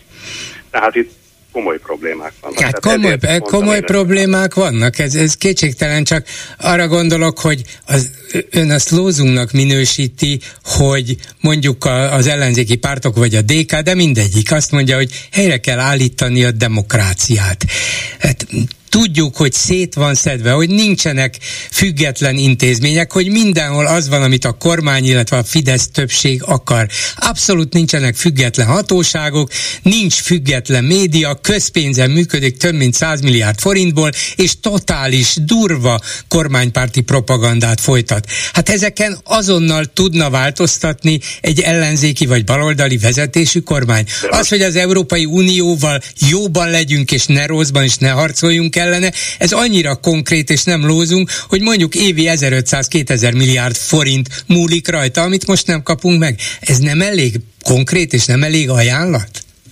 Hát, most polgár ön gondolhatja, meg én is gondolhatom ezt, de most amit elmondott, ugye ezt nem gondolja, hogy ez nem hangzott el az elmúlt 11 évben folyamatosan. Hát igen, az egy más kérdés, hogy miért nem hallja meg a, a, a választó, vagy miért nem érdekli, azért, vagy miért nem tartja fontosnak, ez más kérdés, azért, igen. Azért, amit előbb mondtam, mert lózónak gondolja, és azt gondolja, hogy az ő mindennapjaira, a hétköznapi életére, az őt érdeklő problémákra az nem ad választ.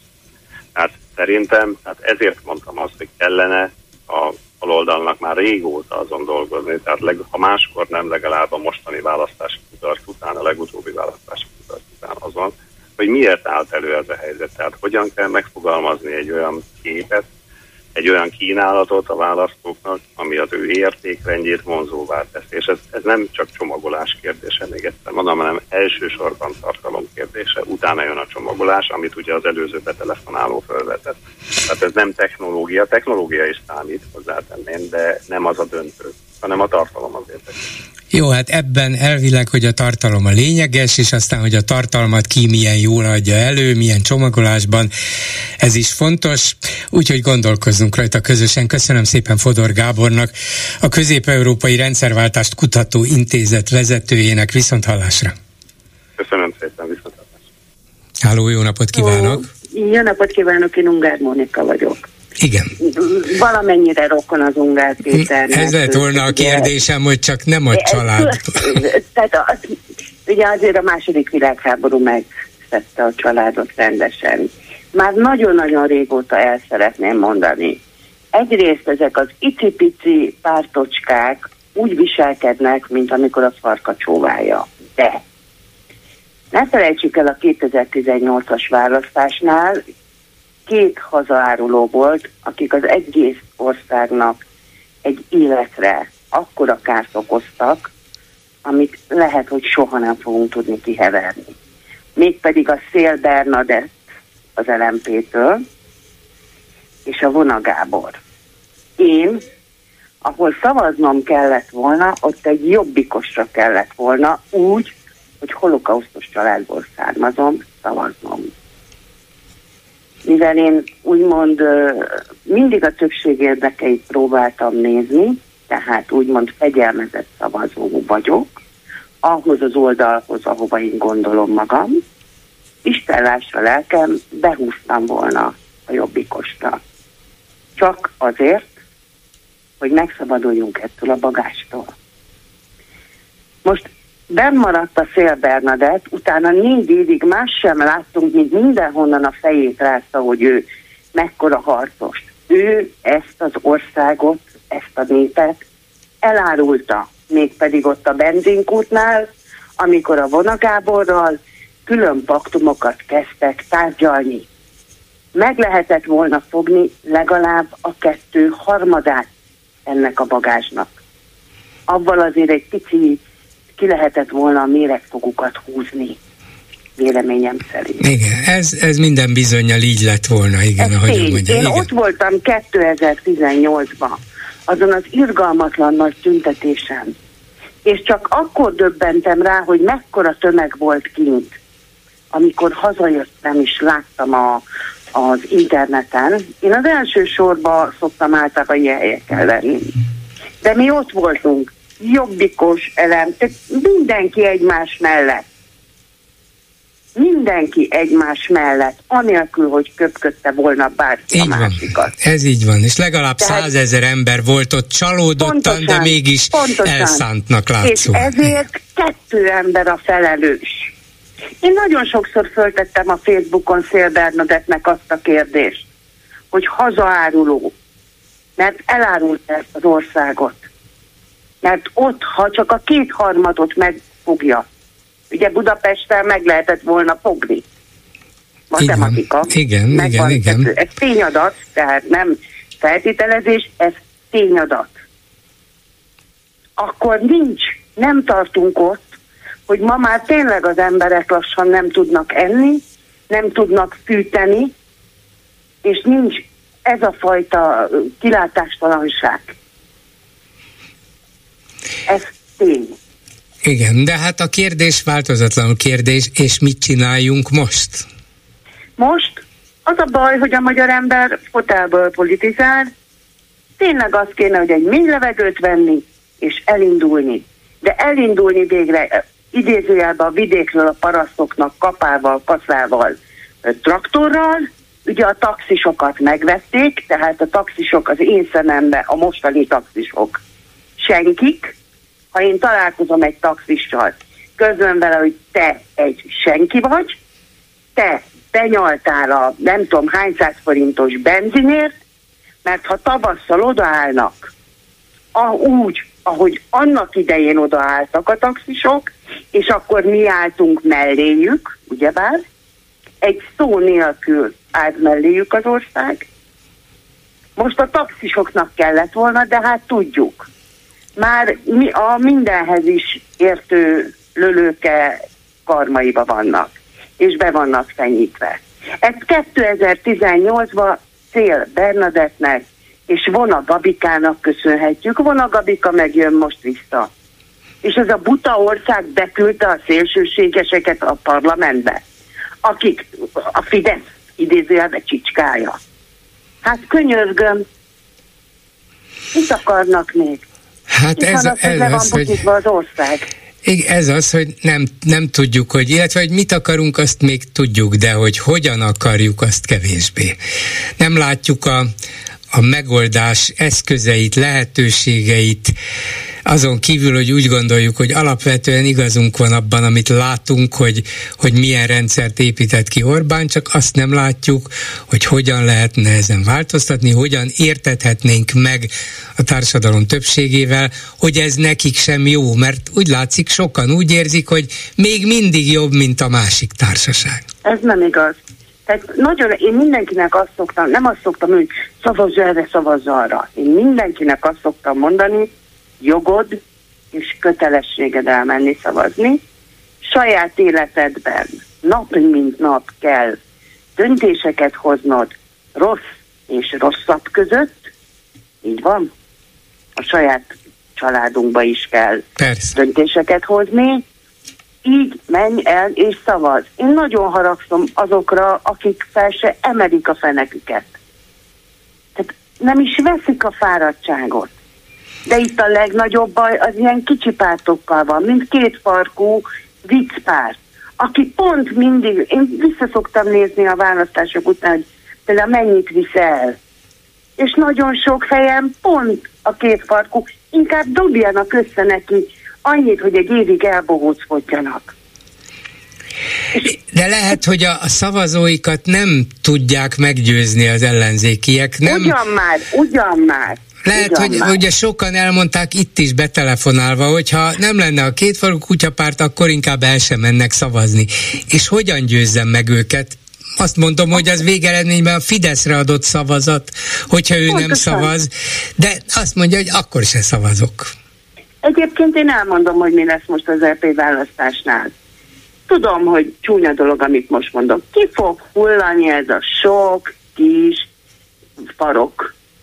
És megmarad a kutya, meg a medve, Uh-huh. és aztán ez van. És mi, le, mi lesz, hogyha a kétfarkú kutya is megmarad, és bejuttat egy képviselőt az Európai Parlamentbe, és akkor egyszerre csak európai, hát nem mondom, hogy tényező, de mégiscsak Szomorú. európai párt is lesz. Ez az ország értelmi szintjét. Sajnos. Tehát egyszerűen nem. De a, két, a nem mit kétfarkú, kezdeni. kétfarkú kutyákról nincs olyan rossz véleményem, mint önnek, mert nagyon jól látnak egy csomó problémát, és nagyon aktívak is az apró problémák megoldásában, csak attól óckodnak és attól riadnak vissza, hogy a legnagyobb dolgokban nyilvánítsanak véleményt, Akkor vagy akkor, vagy akkor úgy csinálják, mint hogyha hát ők senkivel nem tudnak, mert, mert senki nem elég jó. Ez pedig tévedés legalábbis, azt kell mondanom, tévedés és hiba, és ez is a Fidesz Hát akkor most erősíti. félre imára, hogy felcsillanjon a nép szeme, és tudja azt, ráadásul ugye az EP választás nem lesz egyszerű, mert ugye a helyi, és ugye van a külön az EP, Igen. de én komolyan mondom, most már azt kívánom, hogy hulljon ki, hulljon ki az LMP, a, a, tényleg már lassan nem is tudom, hogy milyen párt, a Momentum, mi van még? Hát az nem fog kihullani valószínűleg, az megmarad. E pillanatban úgy látszik, hogy a DK és a Momentum megmarad, a, a mi hazánk is, az ugye nem ellenzéki párt, de hát, szóval nem lesz könnyű a lényeg. úgy szavazták be a mi hazánkat, hogy tudják, hogy Igen. annak idején, amikor az összödi beszéd miatt a csürhe a várost felégette, nem Gyurcsány volt a hibás, Sőt, én akkor azt mondtam, hogy sokkal keményebben léptem volna fel a rendőröknél. Sokkal keményebben. Hanem ugye tudjuk, hogy Orbán Viktor irányította a mi hazánk csürgéjét. A Fradi B közepet. Ezek tények, tehát hát, nem... Orbán nem volt ezek... itthon, azt hiszem akkor, de attól még irányíthatott. De volt, de hát tor- rávallottak. Torock, Torockai, az biztos, hogy vezényelt a, az de akkori 64 vármegyét. hogy kapták rádión, hogy mit csináljanak. Uh-huh. Én úgy emlékszem. Mert én szeretem, hogy tény, tény alapokat mondok el. Igen. Hát nem ez a szomszédasszonynak a nem tudom kiének a kie, hanem tények, és egyébként a tényeket nem bírják a fizetesek. És hogyha a jövő évi választásokon a kispártok elhullanak, akkor talán jobb állapotba kerülhet az ellenzék is? Akkor vagy fekete, vagy fehér, mint mhm. Amerikába. Pont. Köszönöm szépen, asszonyom, hogy telefonált. Én köszönöm, hogy meghallgatott, és további szép estét. Köszönöm, viszont hallásra. Viszont hallásra. Van egy betelefonálunk a vonalban, kérem egy kis türelmét, mert itt van Lőrinc Saba, hogy elmondja a Facebookosok kommentjei miről szólnak. Szia Gyuri, köszöntöm a hallgatókat. Rögtön az első komment Nagy Zsolthoz érkezett, illetve a Nagy Zsolt interjúhoz.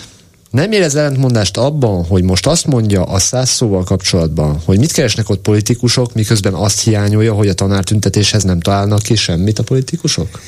Hát vannak, igen, vannak ellentmondások ebben, de én azért gondoltam, hogy fontos őt meghallgatni, mert a, az indulata az sok emberé.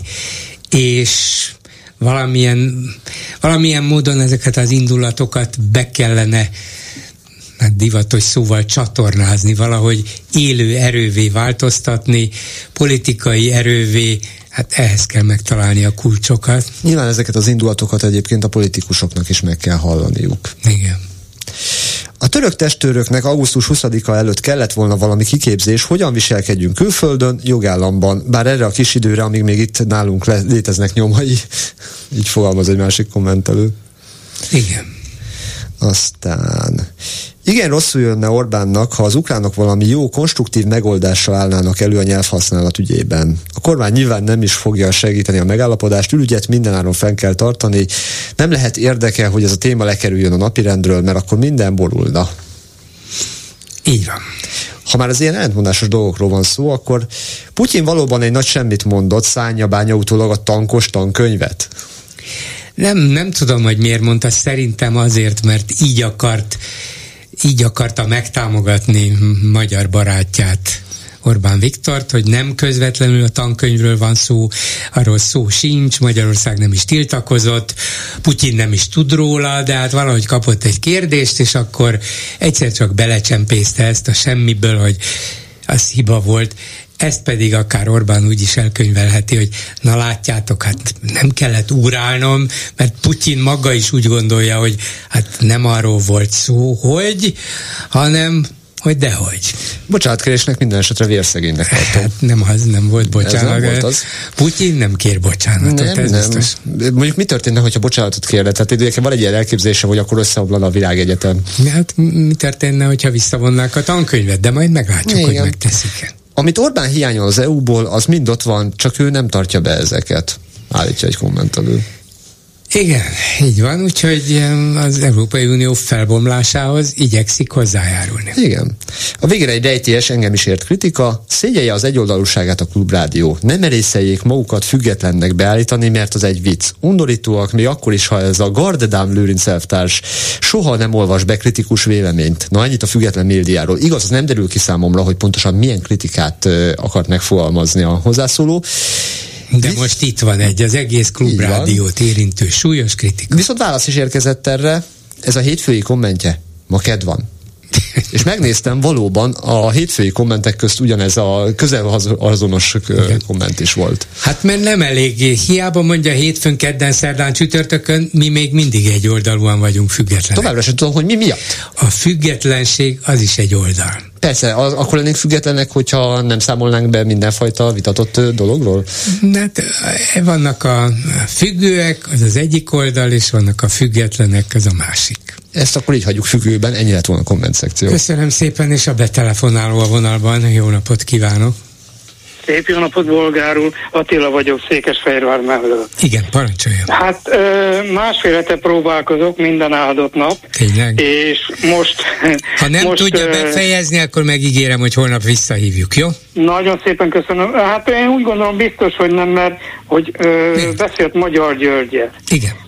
És neki esetleg olyasmit, ugye itt a Európa bajnokság, meg olimpiát rendezünk, meg ezek a, ezt a vonalat ugye Viktorék most újra fölvették, hogy vészhelyzetbe, vagy veszélyhelyzetbe lehet ezt? Nem lehetne például Viktort följelenteni, Ö, például ezért, hogy veszélyeztetett rengeteg sportolónak az életét, rengeteg, ö, tehát a közönségnek a, az életét. És akkor ezen a gondolaton tovább menve, ugye a svédek NATO csatlakozását. Ugye mi szövetségben vagyunk a NATO-ban, és ezzel, hogy ő nem ratifikálja a svédeknek a Csatlakozását, igen. Igen, akkor, akkor azzal tulajdonképpen ezt a szövetséget gyengíti, ami a mi védelmünket szolgálja. Tehát ezért nem jelent, lehetne mondjuk Mindenért fel lehet jelenteni. Mindenért fel lehet őt jelenteni, csak elutasítanak. Hát ez egy politikai kérdés, hogy ő támogatja, vagy és ráadásul ő azt mondja, hogy én támogatom, de hát mit csináljak? Itt van ez a, hogy is hívják a pártomat? A Fidesznek. A Fidesznek van egy pár parlamenti frakciója, és hát ott annyi embernek vannak agályait, mit csináljak én, aki ennek a pártnak az elnöke vagyok? Mondja Orbán. Hát az, az az igazság, hogy már régóta hallgatom, még a tévében néztem ön tanul valamikor régen, hétfőn este 9 órát, ugye újságíróklub, kitűnően tud érvelni, és ezzel nagyon vitatkozni nem tudok. Tehát. Igen, hát szóval a feljelentés Orbán ellen az sajnos elvileg lehetséges, de gyakorlatilag értelmetlen. Uh-huh, uh-huh.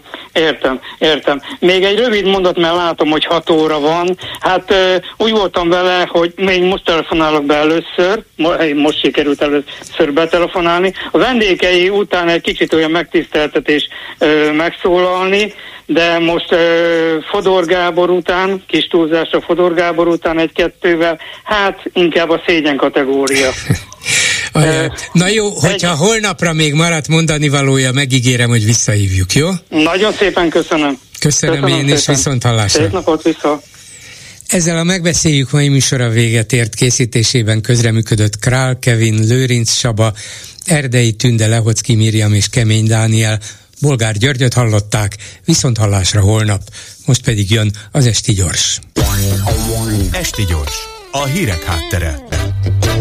Orbán Viktor magára sederítette a fehér törölközőt, felcammogott a lépcsőn, ráfordult a Ferenc József sétányra, pár méter után beütötte a kódot, és eltűnt Abázia egyik legimpozánsabb villájában. A rövid felvételt már mindenki látta, aki akarta, meg a csodás birtokot is az egykor volt monarchia leghangulatosabb tengerparti városkájában. Mi történt azóta? A miniszterelnök köszöni szépen, töretlen lendülettel dolgozik, amin szokott. Erre kijelölt táska hordozója elmondta a paneleket, amit szokott. A két világ között lebegő Ungár Péter is lefutotta az ilyenkor kötelező köröket, kiállt a családja és a saját maga őszinte ellenzékisége mellett egyaránt, jelentsen ez bármit is. Páran, jobb hiány még beszóltak neki, szintén nehezen mérhető pártok ismeretlen politikusai. Mit tehetek én? Megírhatom a századik publicisztikát arról, hogy mi történne ilyenkor egy nálunk szerencsésebb történelmi fejlődésű országban. Nem írom meg újra, olvassák vissza. Mit tehetnek a választók? Az eddigieknél talán jobban elgondolkozhatnának azon, hogy Mitől háromszor nagyobb nálunk az infláció, mint máshol az Európai Unióban? Miért van az, hogy Orbán szerint nem az oktatás és az egészségügy fejlesztése a nemzet stratégiai érdeke, hanem kifutópályák és mobiltelefon tornyok felvásárlása, amiket amúgy remekül működtetnek piaci szereplők. Persze megvan az összefüggés a két probléma között, azokat az embereket, akiket nem érdekel, hogy kormánytagok kinek a jó voltából hol töltik értékes szabadidejüket, lemondanak arról a lehetőségükről is, hogy megoldást kényszerítsenek ki legégető problémáinkra. Kárpát Iván vagyok, ez az Esti Gyors, a hírek után kezdünk. Esti Gyors, a hírek háttere.